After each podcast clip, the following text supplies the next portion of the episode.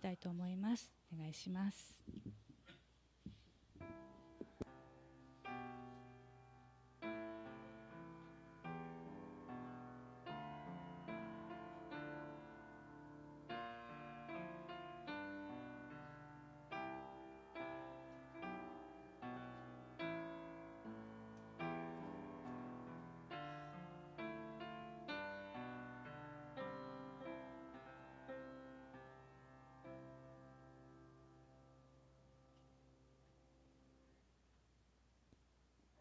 それでは礼拝唱詩を読みします。詩編ななじゅっぺんよん、よんせつ。あなたを慕い求める人が皆あなたに会って楽しみ喜びますように。あなたの救いを愛する人たちが神をあがめようといつも言いますように。それでは、えー、賛美をもって主を、えー、叩いていきましょう。お願いします。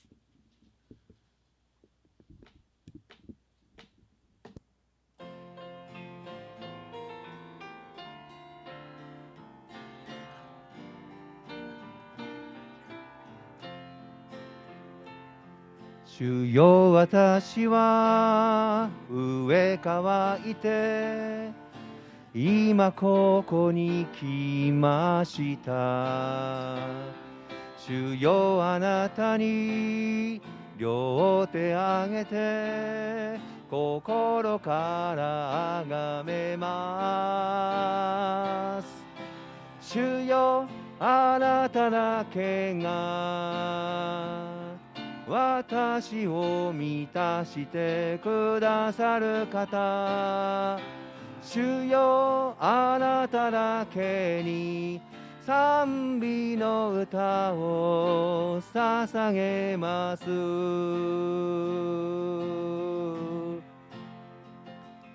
主よ、私は飢え渇いて今ここに来ました。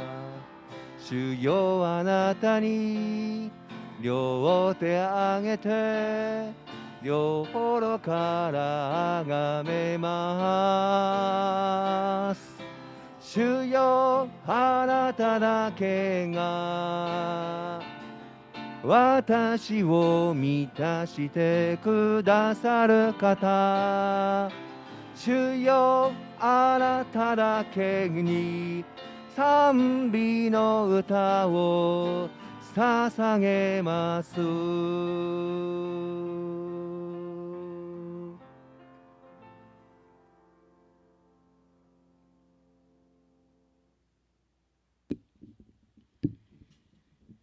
お祈りします。天の父なる神様、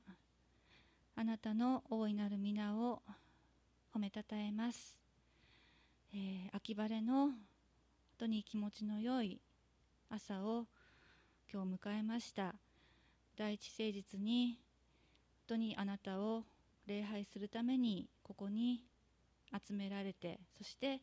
それぞれの場所で、えー、礼拝を捧げるために準備している兄弟姉妹方とともに、神様、えー、この時を与えられたことを本当にありがとうございます。神様、えー、それぞれの、うん、人生のそれぞれの時に、えー、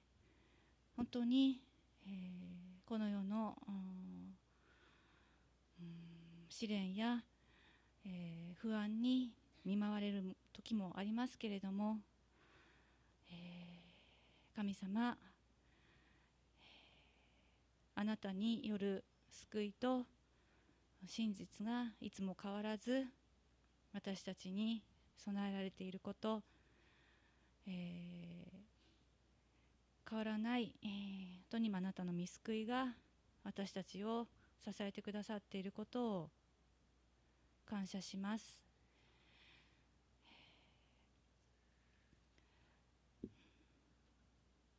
コロナが少し落ち着いてきて、えー、本当に、えー、少しずつ、えー、活動いろいろな活動が再開してきている中で、えー、神様、そのような中でもまたあ正しくうーん病気などを恐れて、そして正しい知識を持って、健全な知識を持って、えー、本当に生活していくことできますように、助けが必要なところにはあなたから支えが、そして何よりも本当にあなたの御言葉が、えー、私たちをいつも力強く導いてくださっていることを信じます。えー、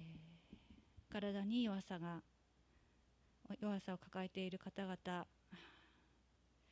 神様、どうかあなたの癒しの御手が完全に働いて、本当に回復の道を助けてくださいますようにお祈りします。またウクライナのうん紛争もまだ終わりを迎えていません。神様、時間が経って本当に私たちの、うん、思いから消え去ることがないように、本当に、えー、戦争のただ中で苦しみにあっている方々に、えー、主の助けがありますようにお祈りします。皆様のお祈りと合わせて、神様、イエス様のお名前によってこのお祈りをお捧げします。アーメン。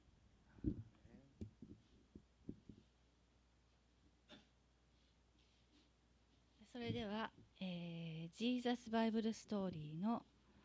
えー、時間にしたいと思います。えー、今日は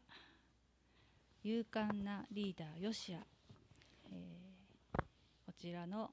こちらを、えーさとこ姉妹、日上さとこ姉妹にお願いしたいと思います。はい、よろしくお願いします。はい、ではお読みいたします。と勇敢な勇敢なリーダーヨシュア、ヨシュアとエリコの戦い、ヨシュア記三章から六章、あ三三章え三章六章から、えー、モーセが死んで神様は次に新しいリーダーを与えてくださった。その名もヨシュア。神様は救うという意味だ。ヨシュアこそ神様の約束された地にみんなを連れて行ってくれるリーダーだった。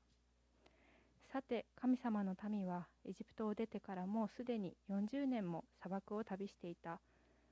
どこもかしこも黄色い砂だらけ。毎日歩くだけ歩いたらテントを張ってその日暮らし。その上、どこに行っても砂漠の暑さは変わらない。だから、とうとう砂漠の終わりにたどり着き、木々が青々と広がり、涼しそうな木陰がここかしこにある素晴らしい土地を目の前にした時のみんなの喜びようと言ったらなかった。ところが一つだけ問題があった。エリコだ。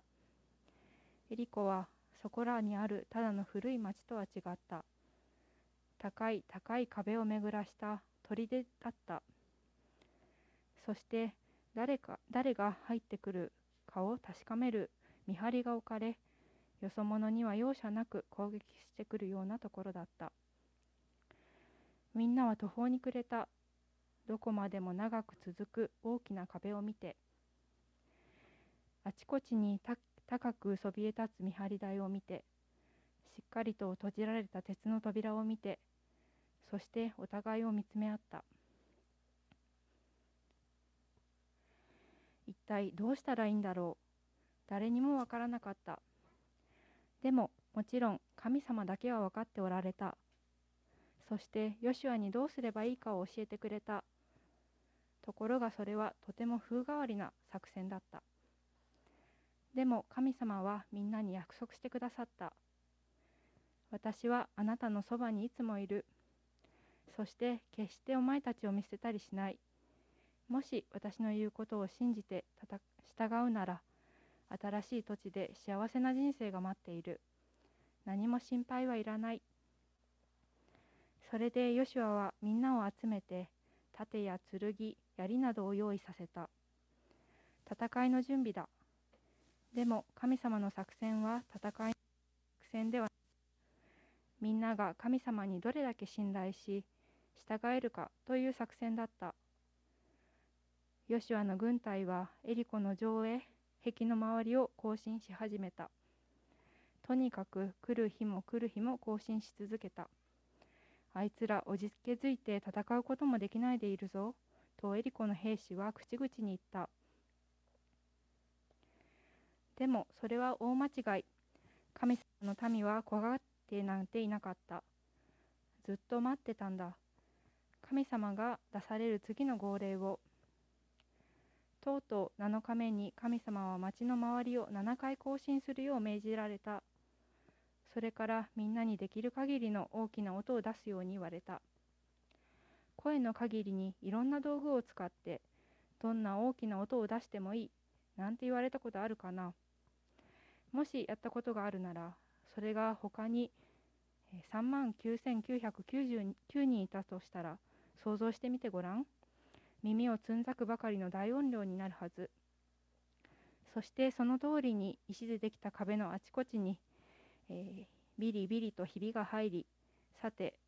裂けて大きなエリコの城壁がまるで砂でできたお城みたいにいとも簡単に崩れ落ちた。エリコの城壁はもう影も形もなく、あるものはすごいものすごい砂ぼこりだけ。それで神様の種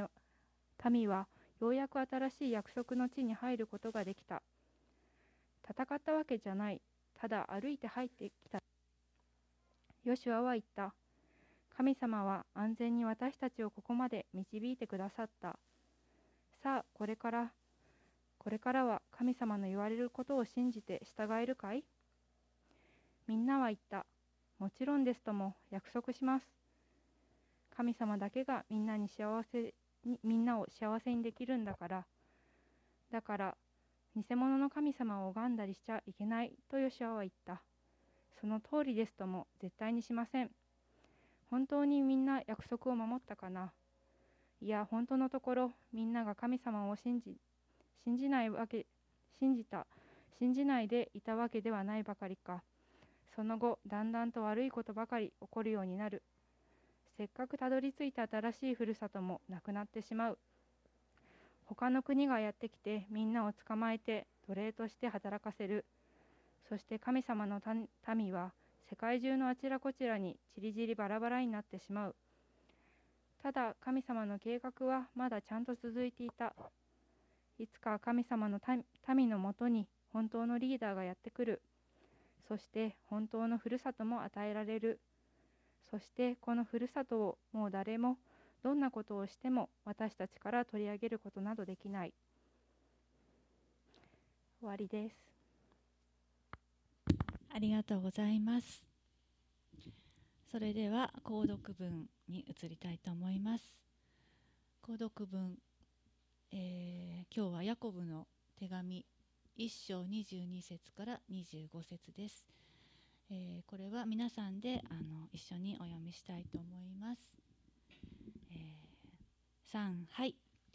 また、御言葉を実行する人になりなさい。自分を欺いて、ただ聞くだけのものであってはいけません。御言葉を聞いても行わない人がいるなら、その人は自分の顔を鏡で見る人のようです。自分を眺めてから立ち去ると、すぐにそれがどのようであったかを忘れてしまいます。ところが、完全な律法、すなわち自由の律法を一心に見つめて離れない人は、すぐに忘れる聞き手にはならないで、ことを実行する人になります。こういう人は、その行いによって祝福されます。はい、ありがとうございます。それでは、えー、メッセージの前にまた黙祷の時間をお取りしたいと思います。えー、窓を適宜あの開けて換気の方もお願いします。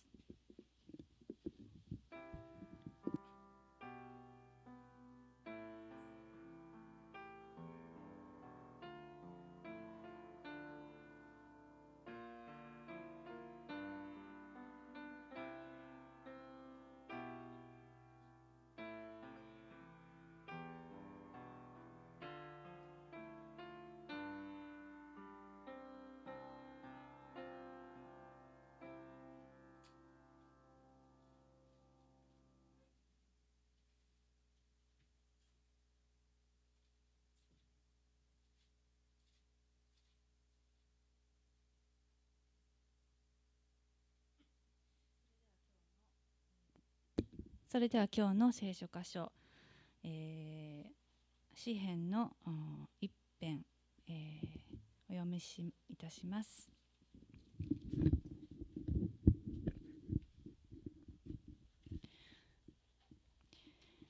幸いなことよ、悪者の計りごとに歩まず、罪人の道に立たず、あざける者の座につかなかったその人。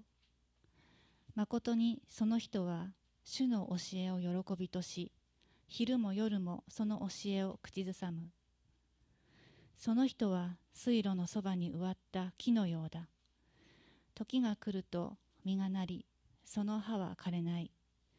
その人は何をしても栄える。悪者はそれとは違い、まさしく風が吹き飛ばすもみ殻のようだ。それゆえ悪者は裁きの中に立ち仰せず、罪人は正しい者の集いに立てない。まことに主は正しい者の道を知っておられる。しかし悪者の道は滅び失せる。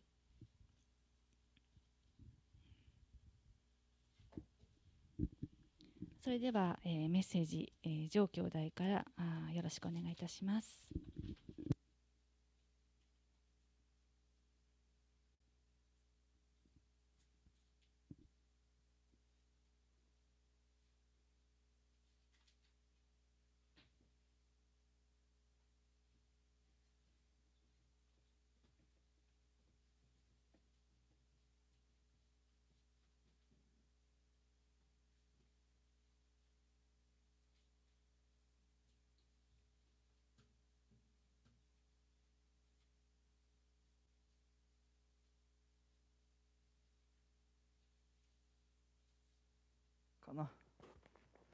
はい、えー、皆さんおはようございます。えー、Zoom の方も聞こえるでしょうか？問題ないでしょうか？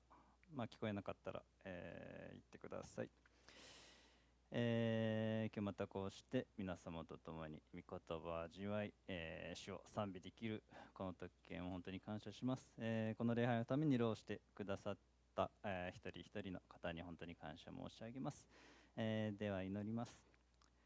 主よ、皆をたたえます。えー、今日こうして、えー、共に愛する兄弟姉妹たちと集い、また、えー、ズームを通して主を、えー、賛美し、また本当に共に、えー、声を合わせて主を褒めたたえるこの特権を感謝します。えー、どうか主よ、今本当に御言葉が御言葉として私たちのうちに根付きますように、そしてまたただ聞くだけのものにならないで、それを行い、祝福した人生、幸せな人生、えー、幸せな人となることができますように、どうか私たちの目を耳を開いてください。よろしくお願いします。尊き皆イエス様の皆によってお祈りします。アーメン。えー、今日はまあ詩編一編、引き続き先月からね、えー、学んでいきますけれども、えー、今日はにかいめですね。えー、主にさん節よん節からというふうにはなりますけれども、ちょっと待ってくださいね。原稿をちょっと揃えて今かな、えー、インスタグラム、まあ、皆さんねご存知だと思います。えー、エスエヌエス ですね、ソーシャルネットワークサービス、サービスの一つで、まあ、写真や動画などの投稿をメインとしている、えー、サービスですよね。えー、こうかわいいグッズとか、えー、食べ物とか、旅行先での美しい景色、あるいはファッションなどさまざまな写真が投稿されているわけです。そしてまたね、それをこう見た人がこういいねとか言ってね、えー、これなんかはいいねがなんだ、えー、ななじゅうまんいいねって、この写真にいいかなって思うんだけど、いいねされてますね。えー、こうちょっとこう写真を送るだけで、ね、まあ、世界中の人が見ることができる、まあすごい時代になったなってね、えー、私は思うわけですけれども、基本的に私こういうのやらないのでね、全然よくわかんないんですけれども。えまあ、これまでのね エスエヌエス 他のものサービスよりもこうビジュアル重視、よりこう見た目とかね、えー、が重視になっているため、おしゃれな写真を、えー、撮影したり、まあ、動画とかを投稿するユーザーが多いそうです。まあ、数年前にはあのインスタ映えっていうね、えー、言葉が流行語大賞に選ばれましたよね。インスタ映え、インスタグラムに、まあ、撮るのに映える映えるって何ですか、まあ、すごくいいってことですか、ちょっとよくわかんないですけれども、えー、すごくインスタ映えするなんてねいう話、今も使います？女の子の間で使うの？こうインスタ映えするわみたいな、もちろん時代遅れかな、もうね、えー、なのでこんなね、もう一回インスタ映えするアイスね、こういうのなんか女性の、特に女子高生ですかね、撮ってね、プシャプシャって撮ってインスタに投稿するわけです。あ、こんなことありましたよね。これが撮る、写真撮ってインスタにあげる、まあ、それはいいんですけれどもね、食べずに捨てちゃうね、もうもう写真撮ったらもう目的果たしたとね、あのそうやって捨てる人が多いそうです。多いというか、まあ、そういうのもあったようですね。ちょっとな、私そんなちょっと小いちじかん説教したいですけどもね、そういうの見たら食べ物だよ、ね、食べ物食べるものだよとね、インスタ撮るものじゃないよと、まあ、目的とね、えー、手段が逆になってますよね。あくまで食べる目的で買って、はい、でインスタにあげる。あ、オッケーオッケー、ね。インスタに撮るためにも、あ、撮ったらあとは捨てちゃう。じゃあちょっと問題です。えー、さて、それともかくとし、このインスタグラム、えー、にせんにじゅういちねんの秋、まあ、Facebook 社ですね、インスタグラムを運営する、まあ、現在メタ社となってますけども、メタ社の研究者らが、えー、インスタグラムによって、ティーンエイジャーの女子のさんぶんのいちが自分の体をネガティブに受け止めているという、えー、警告を発していたことが分かりました。えー、彼らはまたティーンエイジャーの自殺燃料、まあ、心の中でね自殺をこう思い巡らすことのろくからじゅうさんパーセント がインスタグラムに起因する、まあ、インスタグラムが原因でそうなる可能性があるとも把握していたそうです。ところが、まあ、当時 Facebook 社はその警告を無視したばかりか、まあ、世間から隠していたっていうんですね。そのインスタグラムが与える、特に女の子に与える影響を隠してた、ねえー、研究者たちはこれらの問題の多くがインスタグラム特有のもので、えー、このアプリが、まあ、体とかライフスタイル、ね、生活にえー、大きくフォーカスしたプラットフォームであるがゆえに、まあ、社会比較から生じる精神のマイナス面の悪化を招いていると指摘しました。まあ、社会比較という言葉今、えー、出てきましたけれども、自分から見てこう誰かが素晴らしい生活、まあ、収入とか、まあ、人間関係、美しさ、あるいはスタイルね、えー、それらのものを持っていると持っていることと自分のこの現実を比較して、あ、自分はこうだけどあの人はこんなにいい生活してる、この私と比べてってこう思っちゃう。それ自分の幸福感の物差しとしてしまう、まあ、これを社会比較と言います。まあそれ先月も出しましたけれども、えー、インスタグラムのみならず、まあ、エスエヌエス では憧れのライフスタイルのこう一部、いい部分だけが切り取られて、まあ、その人の生活すべてが満ち足りているかのように発信されます。えこんななんか素晴らしいもん買って、グッチのバッグ買ったよとかね、なこんな立派な車か俺買ったぜとかね、私こんなスタイルいいわよとかね、なんかもうこの人みんな満ち足りてるみたい、でも自分はって、ね、なっちゃうんですね。しかし、えー、この詩篇ではそのような他者との比較による幸せ、まあ、いわば相対的比較ではなく神様との関係による幸せ、まあ、いわば絶対的幸福が謳われているということを、まあ、前回学んだわけであります。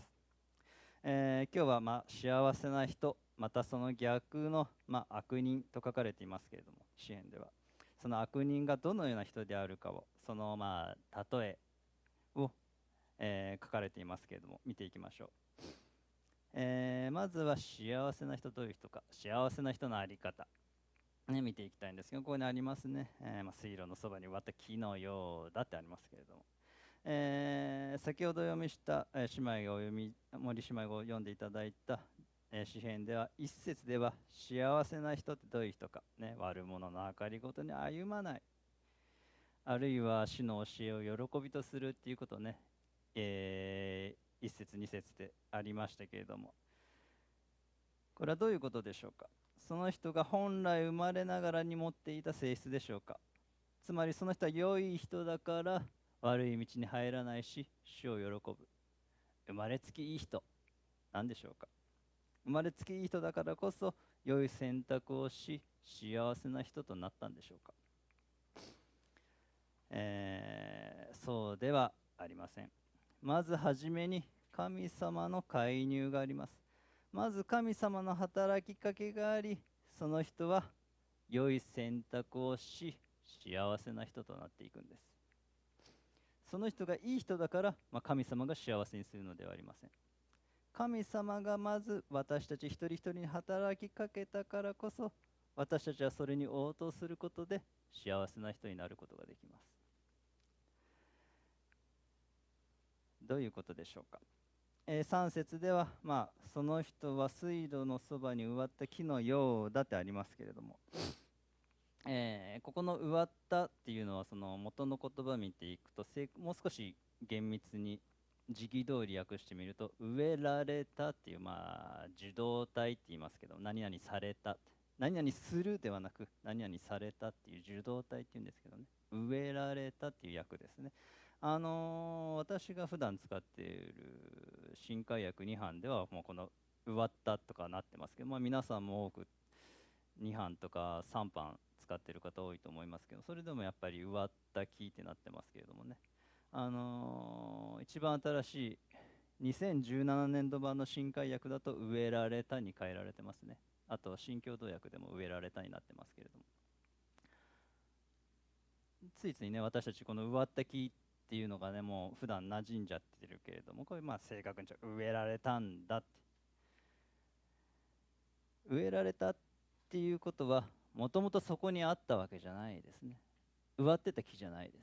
自生してた木じゃないんです。植えられたっていうことは誰かが植えたっていうことです。誰かが植えた、幸せな人ってこう植えられたんだよって誰かにっていうことですね。えー、聖書を読んでみると、聖書のそこかしこにイスラエル民族が木に例えられて植えられたっていう表現がたくさんありますね。いっぱいありますけど、一部ちょっと見てみますと、えー、なんか出ないぞ、うまく動かないぞ、どういうことだ、おかしいですね、なんかフリーズしちゃった、えー、出エジプト記では、あなたは彼ら、まあ、イスラエル民族を連れて行き、あなたご自身の山に植えられる。主よ、見住まいのためにあなたがお作りになった場所に。主よ、あなたの御手が固く立てた聖所に。あるいはまた、えー、詩編はちじゅう編では、あなたはエジプトからブドウの木を携え出し、国々を追い出してそれを植えられました。まあ、これの方が分かりやすいかな。まあ、ブドウの木ってイスラエル民族ですね。エジプトから、まあ、出エジプトですね。エジプトからイスラエル民族を、えー、何ですか、こう出エジプト、ね、させて、そして、えーまあ、カナンの地にね、約束のカナンの地にこうイスラエル民族を植えたわけです。まあ、それブドウの木で例えられてますけども。主ご自身が働きかけ植えた、だからこそその生き方を可能とするんですね。まあ、イスラエル民族もまた不完全ながら神様に応えてその地に行き、そして植えられました。そして私たちはまた神様を信じ従い、その地に植えられるんですね。その植えられた人にはいつも可能性があります、えー、それは生きているからです。植えられて生きているから可能性があります。しかも水路のそば、ね、ありますね、水路のそばにあるからこそ最も良い場所に植えられたんです。あの水が豊富な日本ですからね、あんまり普段感じることないと思いますけれども、えー、聖書が書かれた中東地域において雨、水っていうのは神様の祝福の象徴でした。決して雨は降るものではなく、神様が降らせるものでした。あのー、だからイエス様もね、えー、神様は天の父は、えー、良いものにも悪いものにも雨を降らせっておっしゃいましたね。雨を降らせる、ね、良いものにも悪いものにも雨が降りっていうふうには言いませんでしたね。雨を降らせる、神様が降らせる、神様が与えてくださる恵みの象徴です、水というのは。また、えー、水路って書いてありますね。水路のそば、水路であって川ではないということに注意してください。川と水路よく似てますけれども、えー、川っていうのは何でしょうか。まあ自然にできたものですよね。まあ勝手にできたものです。もちろんその後ろにはね、神様の働きがあるんですけれども、えー、基本的には川っていうのは勝手にできるものです。そこに人間の手が加わることはありません。しかし水路って何でしょうか。水路はこうやって溝を掘り、崩れないように石垣で固め作った、まあ、人工のものですよね。すなわちそこに意志と計画と知恵と備えがあるんです。水路にはそれは神様が幸いな計画を持って万全の準備をしてくださっているということです。まあ行き当たりばったりで、なんとなくなんか救いの道が開かれたではありません。もうこうやって水路をあらかじめ計算して知恵立てて、そして実際に働かれて、えー、水路ができるように、その救いの道っていうのを神様は本当に私たちの遠く及ばない知恵によって備えられたんですね。私たちがもう生まれる前から、いやこの世界ができる前から私たちを救おうとあらかじめ定めておられたってエペソビトへの手紙にもありますけれども、そしてイエス様をこの計画通りに、救いの計画通りに使わされて、予言通りに十字架の死と復活、まあ、恵みの水路が完成したんですね。行き当たりばったりではありません。このように水路というのは神様の知恵と絶えざる恵みを表しています。神様の恵みを受け成長していくんです。決してそのね、木は砂漠に植えられたのでも、なんか水路から離れた場所に植えられたのでもありません。水路のそば、最も良い場所に植えられたんです。良い地に植えられたからこそ、えー、成長するんですね。逆に言えば良い地に植えられたら成長しないはずがないんです。そのために神様はイエス様を送り、イエス様を信じる、その十字架の贖いを信じる者たち一人一人をこの世から別の場所に移しました。まあ、要は植え、植え替えたんですね。私たち一人一人を。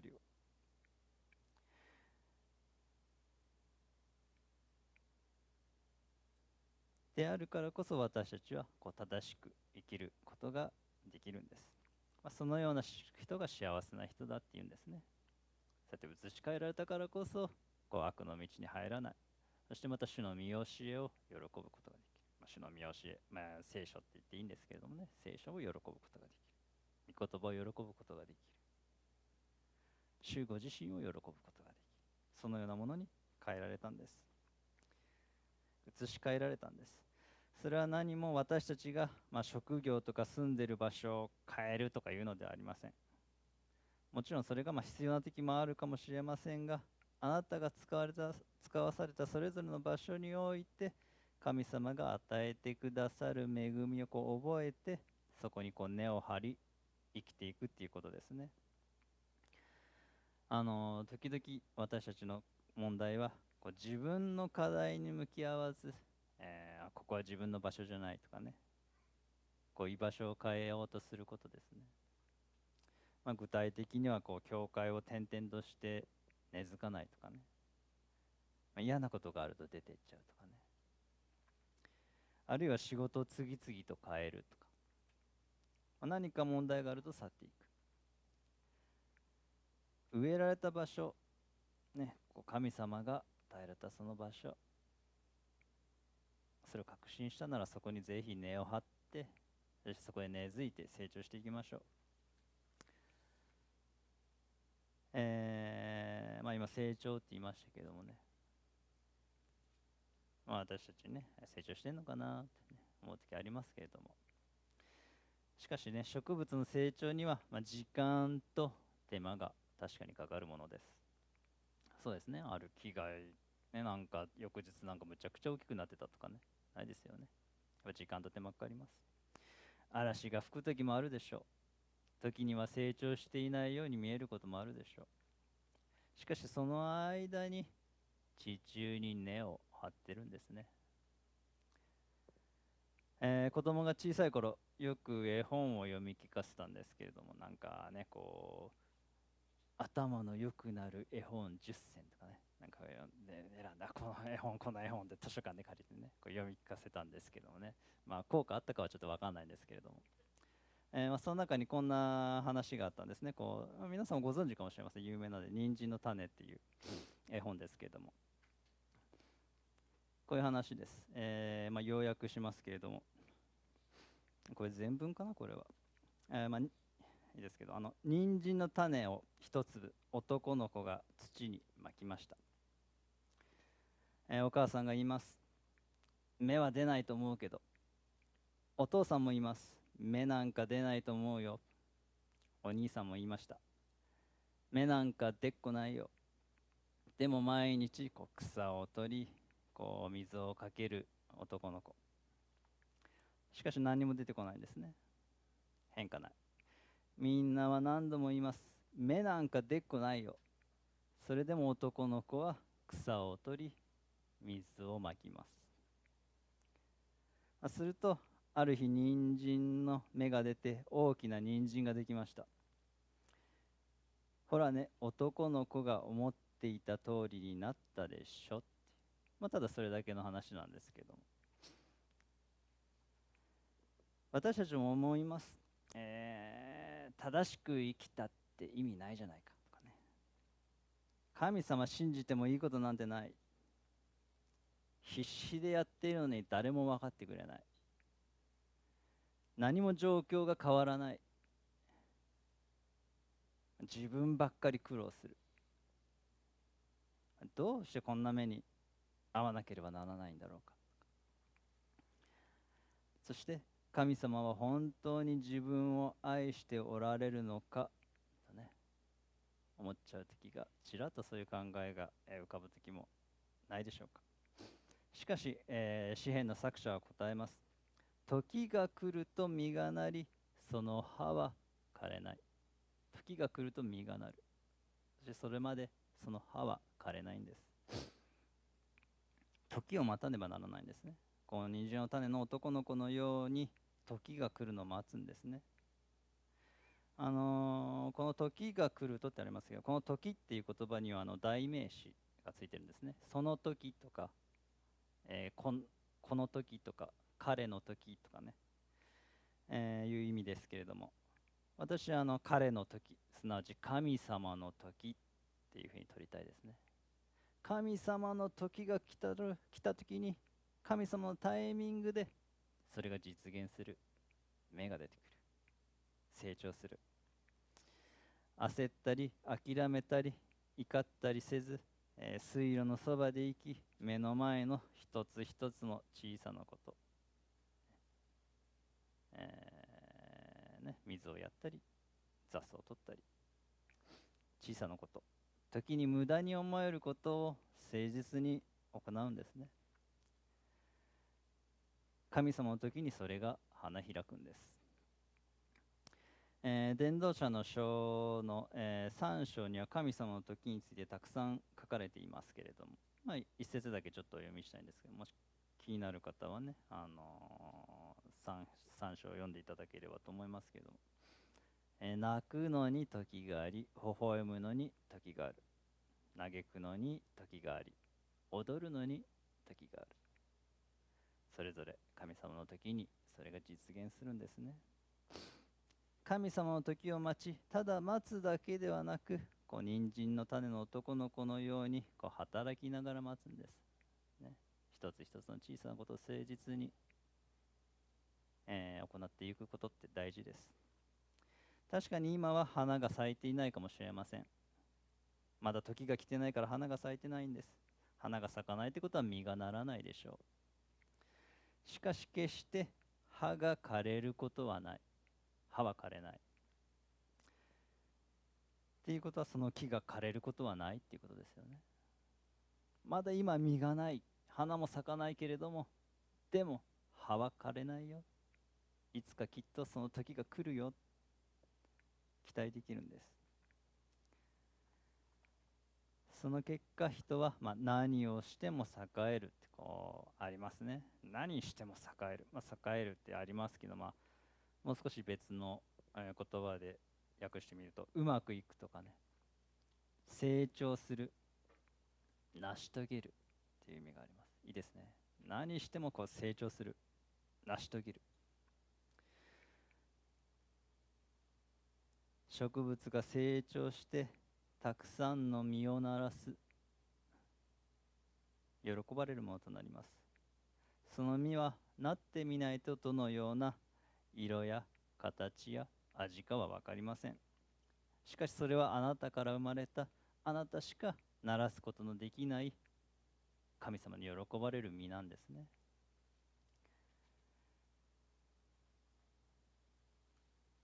このようにあなたが植えられた場所、まあ、この教会とか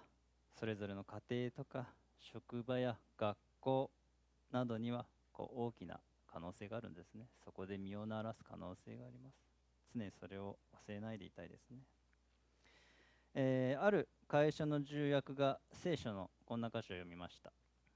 さてレビの家の一人の人がレビ人の娘をめとった女編みご持って男の子を産んだが、その可愛いのを見てさんかげつの間その子を隠しておいた。しかしもう隠しきれなくなったので、パピルス製の籠を手に入れ、それに歴製と樹脂とを塗ってその子を中に入れ、ナイルの岸の足の茂みの中に置いた。まあ、モーセが生まれた時の箇所ですね。皆さんご存知だと思いますけども、えー、古代エジプトで、えー、ヘブル人に対する人口削減計画が行われました。そして赤ちゃん殺せと、えー、しかしお母さんは信仰によってもう、えー、モーセをパピルス製のカゴに入れて救いました、まあ、この箇所を読んでみると、カゴには防水加工に歴製と樹脂が塗られていたってありますね。えー、ある会社の重役がこの聖書箇所を読んで、えー、驚きました。古代エジプトではナイル川流域に油田があったんだ。なぜなら歴製と訳されている言葉は英語でまあピッチですけれども、それは石油の原油を意味する言葉だからです。まあ、早速採掘するためにエジプト政府の許可を求め、まあ、友人に出資を求めました。ちょっとお金貸してくんない？エジプト石油出るから。しかし会社も友人も、まあ、猛反対。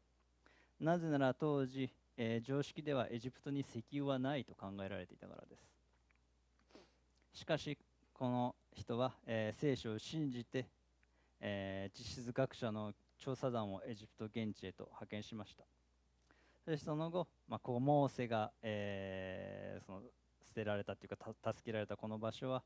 まあ、この辺じゃないかなと思われる場所で試しに掘ってみたそうです。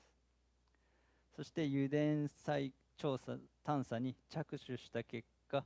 石油層を掘り当てて、まあ、大規模な油田を、えー、発見したそうです。まあ、これ有名な、えー、石油会社の話だそうですけども、えー、あなたが植えられたその地には莫大な神様の恵みというね資源があるんです。ぜひね、私たち御言葉に従って生きていくことで、ぜひそれを掘り当てていきたいですね。さて、これここまでがあのいわゆる幸せな人のねあり方ですけども、次にちょっと悪人のあり方って見ていきたいんですけど、まあ、よん節はありますね。よん節はあ悪者はそれとは違いまさしく風が吹き飛ばすもみ殻のようだとありますけれども、まあ、悪者あの共同訳では神に逆らうものっていうふうに訳されていますけれどもね、まあ、ちょっと意訳ですけれども、まあ、分かりやすいは分かりやすいかな、えー、神様に逆らう人ってどういう人なんだろうか、ね、悪者だからなんかね悪いことばっかりしてる人とかね、なんかテレビのね 犯, 犯罪者とかね、そういうのだけが悪者ではありません。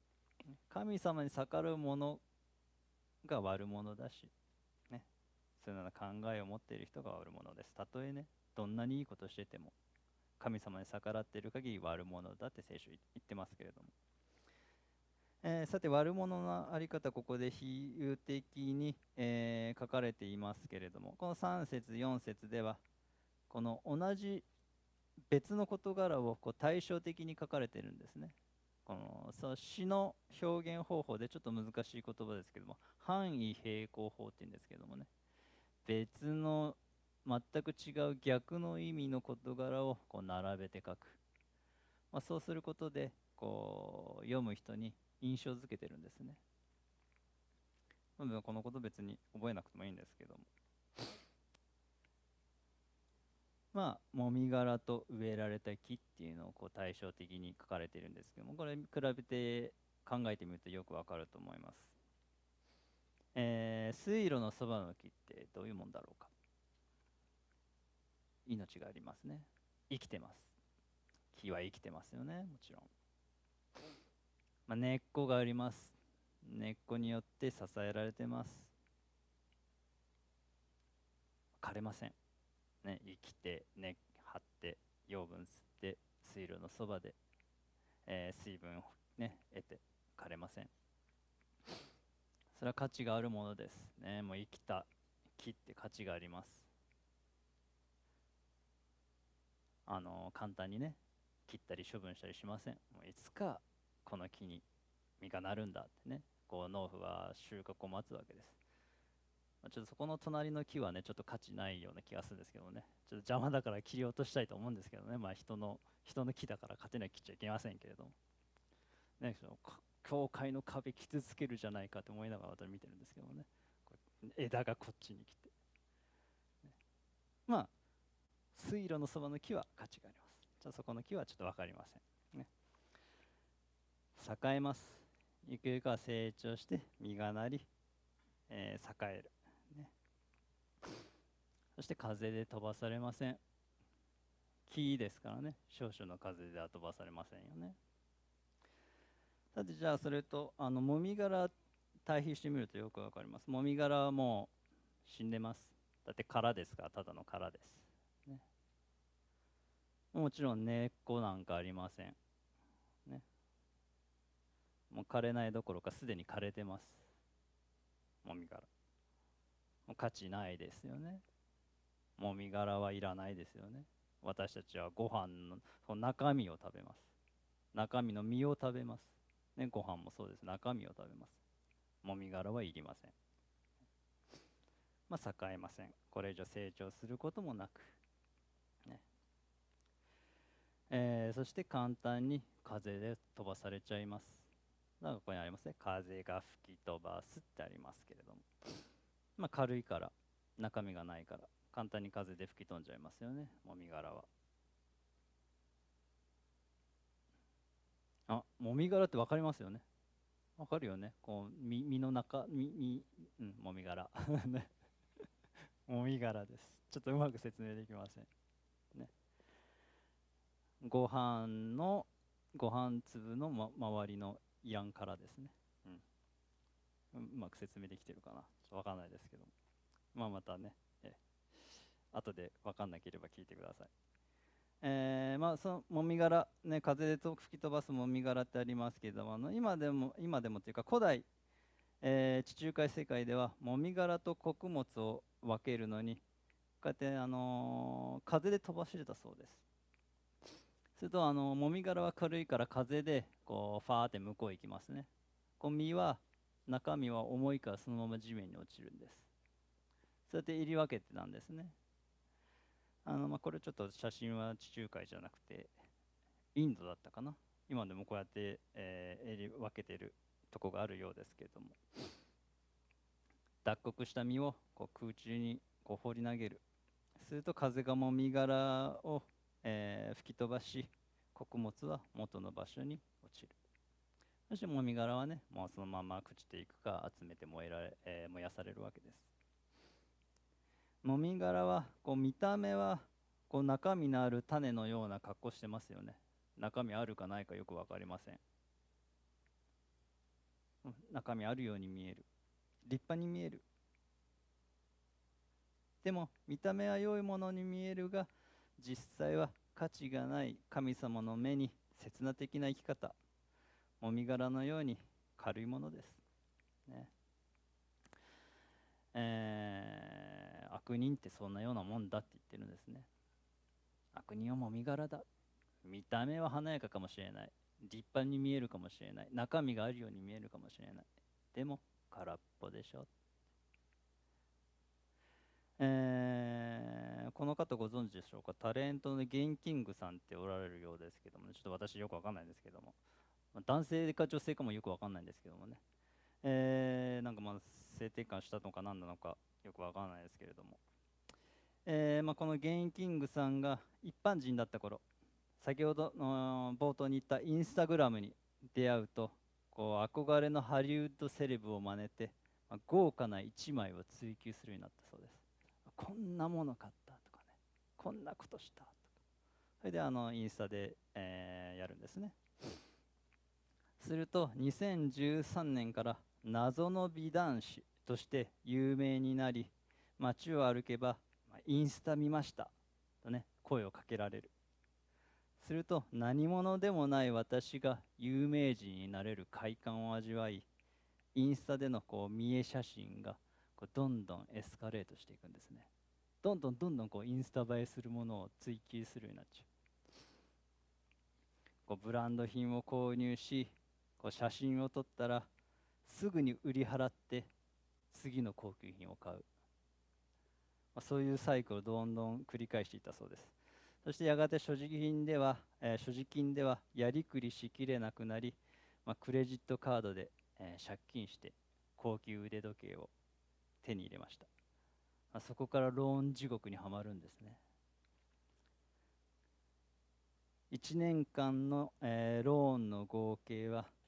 せんまんえんまで膨れ上がったそうです。あ、そんだけブランドのね、服やらバッグやら買ったんでしょうか。こうインスタでセレブ生活を自慢する反面、こう実際の生活はもう火の車。多額の返済に追われ、もうストレスで全身にじんましんが現れたそうです。吐き気を催すようになって、そして、えー、まあそうこうしているうちにもう無理を重ねてインスタのいいねを稼ぐことの喜びが消えていく。まあ、幸いそこでもう見え張るのをやめたことで、もう徐々に借金から抜け出す生活を歩み出したそうです。まあ、今ではね、健全な形でインスタを続けているそうですけれども、えー神なしでも自分の生活はこれで満足であるかのような人は、どんなに他の人の目によくこう立派に見えても、神様の目にはこう中身のないもみ殻のような生き方です。罪という莫大な借金を増やし続ける生き方なんですね。ちょっとこうゲンキングさんがね、どんどん借金していったように、もみ殻的な生き方は罪という莫大な借金をどんどん増やしていく生き方です。えー、私たちも時に自分が立派で素晴らしいものであるかのようにこう見せようとするとき、まあ残念ながらありますね。しかし幸せな人っていうのはそのような鳥を繕いはしません。なぜなら自分は神様によって植え替えられたものだから、神様に受け入れられ、自分が何者であるかを知り、そのすることは全て成功させてくださるっていうことを知っているからです。えー、たとえ失敗したように見えても、こう力が足りなく思えても、こう神様が成功させてくださる。まあ、もちろんこう、ね、自分自身ね、反省とかね、自己鍛錬とか必要ですけれども、たとえ一生懸命やってダメに見えても、でも OK、 神様がいつか身をならしてくださる。だから自分が立派なものであるかのように、まるで失敗していないかのように見せる必要ってないんですね。むしろもかつてもみ殻のようなつまらない自分であったことを覚えれば覚えるほど、それを生かしてくださった神様、植え替えてくださった神様に本当に心から感謝し、そして賛美を捧げ、えー、幸せな人となることができるんです。えー、もみ殻には命がありません、ね、水路のそばの木に命があり、葉が茂っていて、えー、後の収穫を期待できるのとは対照的です。もみ殻はいつまでたってももみ殻です。土に埋めても新しい命が、芽が出てくることは決してありません。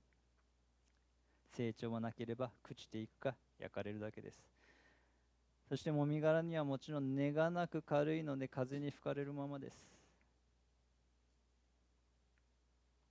しかし水路の木はしっかりと根を張っているので、えー、風に飛ばされることはありません。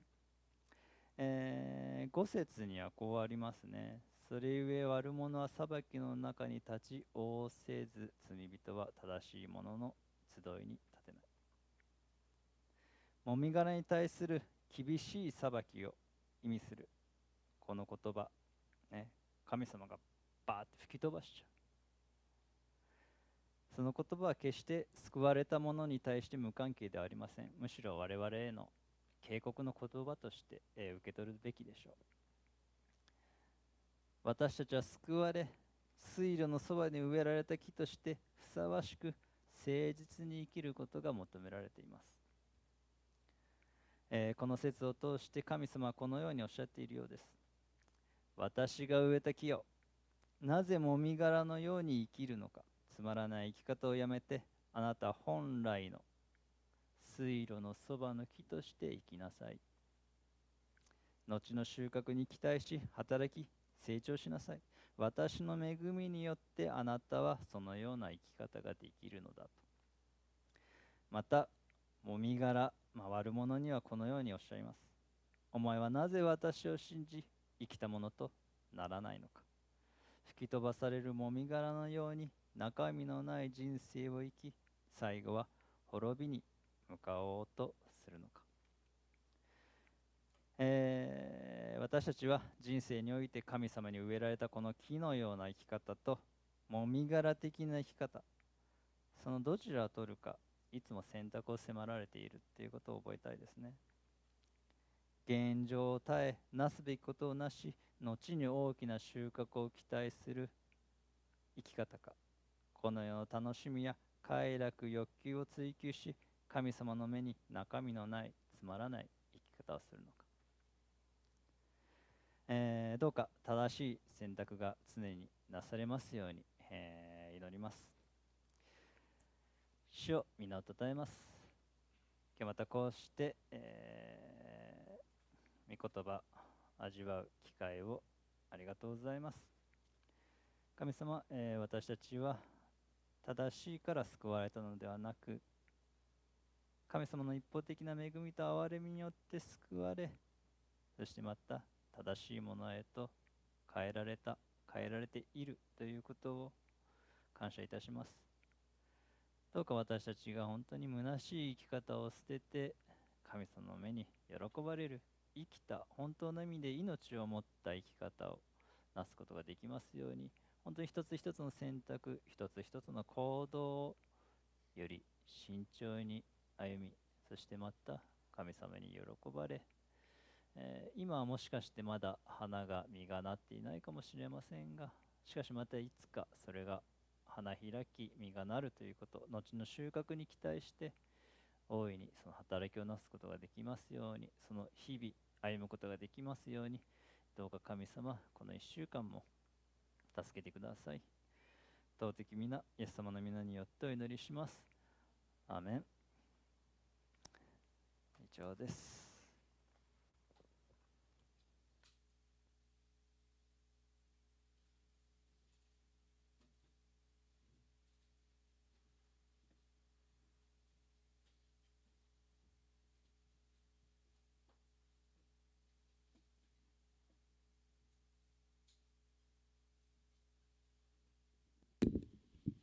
ありがとうございました。それでは、えー、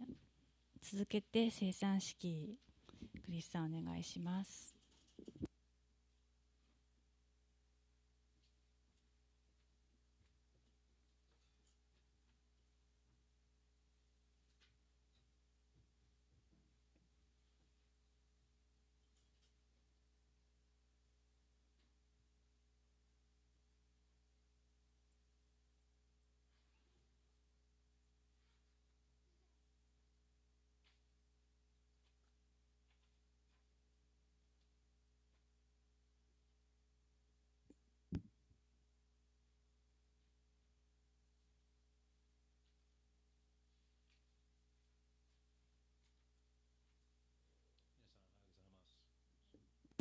おはようございます。えー、とヨハネの福音書ろく章さんじゅうご節読みます。ヨハネの福音書ろく章さんじゅうご節。イエスは言われた。私が命のパンです。私に来るものは決して飢えることがなく、私を信じる者はどんな時にも決して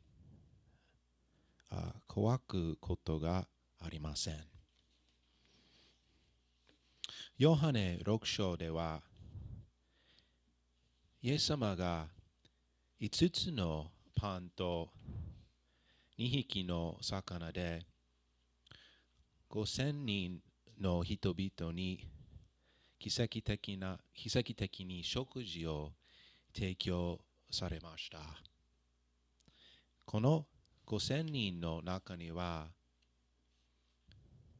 女性や子供は含まれていません、いませんので、イエス様はごせんにんよりもはるかに多くの人々を養われました。確か、確かに人々は肉体的な空腹を満たしてくれたイエス様に感謝しました。しかし悲しいことに彼らはイエス様が彼らの霊的な飢も満たしてくださるということをあんまり理解していませんでした。さんじゅうご節でイエス様が飢えについて語るとき、彼は肉体的な飢えを語っているのではありません。霊的な飢えを言っているのです。人間は誰でも心の奥底、奥底で自分の人生の意味や目的を求めています。この上を満たすために人はいろいろなことをします。でも実際にこの上を満たすことができるのはイエス様だけなのです。イエス様はどのようにして満たしてくださるのでしょうか。パンが裂かれるように、イエス様の体も十字架で裂かれ、裂かれました。イエス様は私たちが神様の許しと永遠の命を得ることができるように死んでくださったのです。私たちには素晴らしい救い主がいます。お祈りしましょう。天の父なる神様、私たちの心が望む真の満足を与えてくださるのはあなただけです。私たちがあなたと関係を持つことができるように、あなたの一人子主イエスを使わしてくださったことを感謝します。私たちは十字架上の彼の驚くべき犠牲を覚えます。イエス様の皆によってお祈りします。アメン。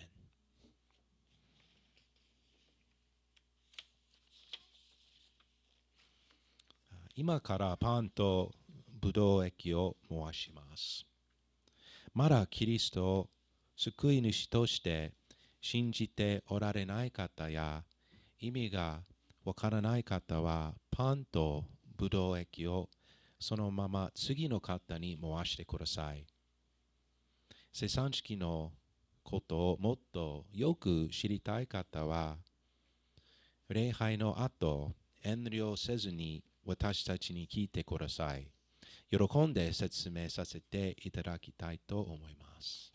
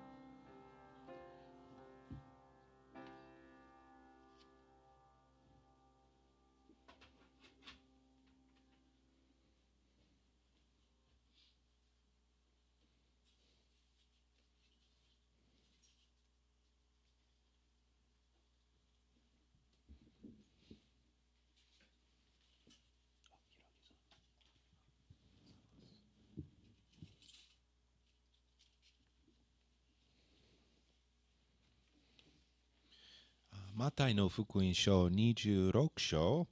にじゅうろく節からにじゅうはち節読みます。また彼らが食事をしているとき、イエスはパンを取り、祝福して後、これを裂き、弟子たちに与えて言われた。取って食べなさい。これは私の体です。また杯を取り、感謝を捧げて後、こう言って彼らにお与えになった。皆、この杯から飲みなさい。これは私の契約の血です。罪を許すために、多くの人のために流されるものです。感謝と一緒にこのパンを食べ、そしてこの杯を飲みましょう。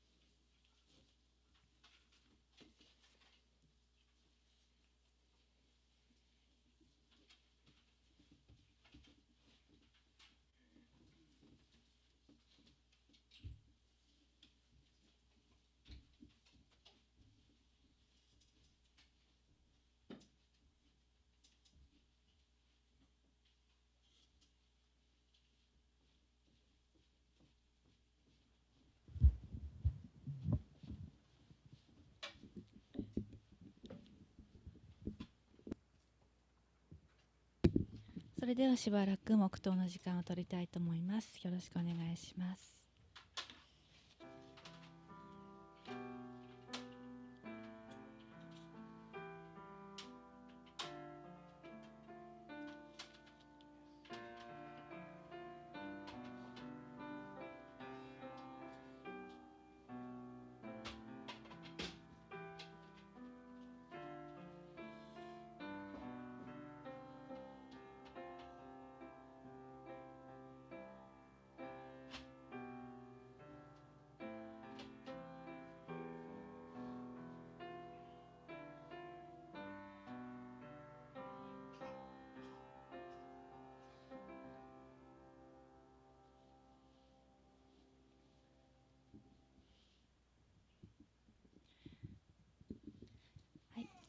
それでは、えー、心を合わせて、えー、主の主を賛美してまいりましょう。主の教えを喜びとし。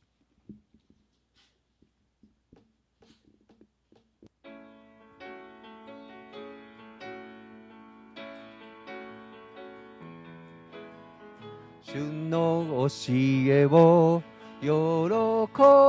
喜びとし。昼も夜もその教えを口ずさむ。その人は水路のそばに植わった木のようだ。時が来ると実がなり、その葉は枯れない。その人は何をしても栄える。旬の教えを喜びとし。昼も夜もその教えを口ずさむ。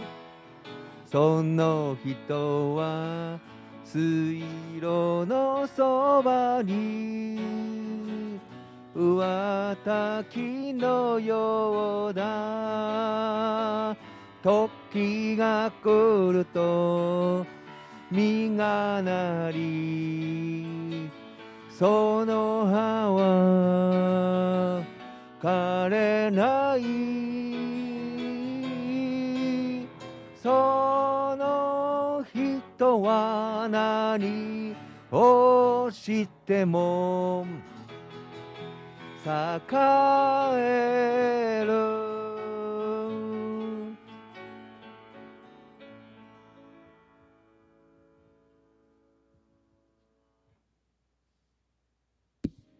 それでは献金の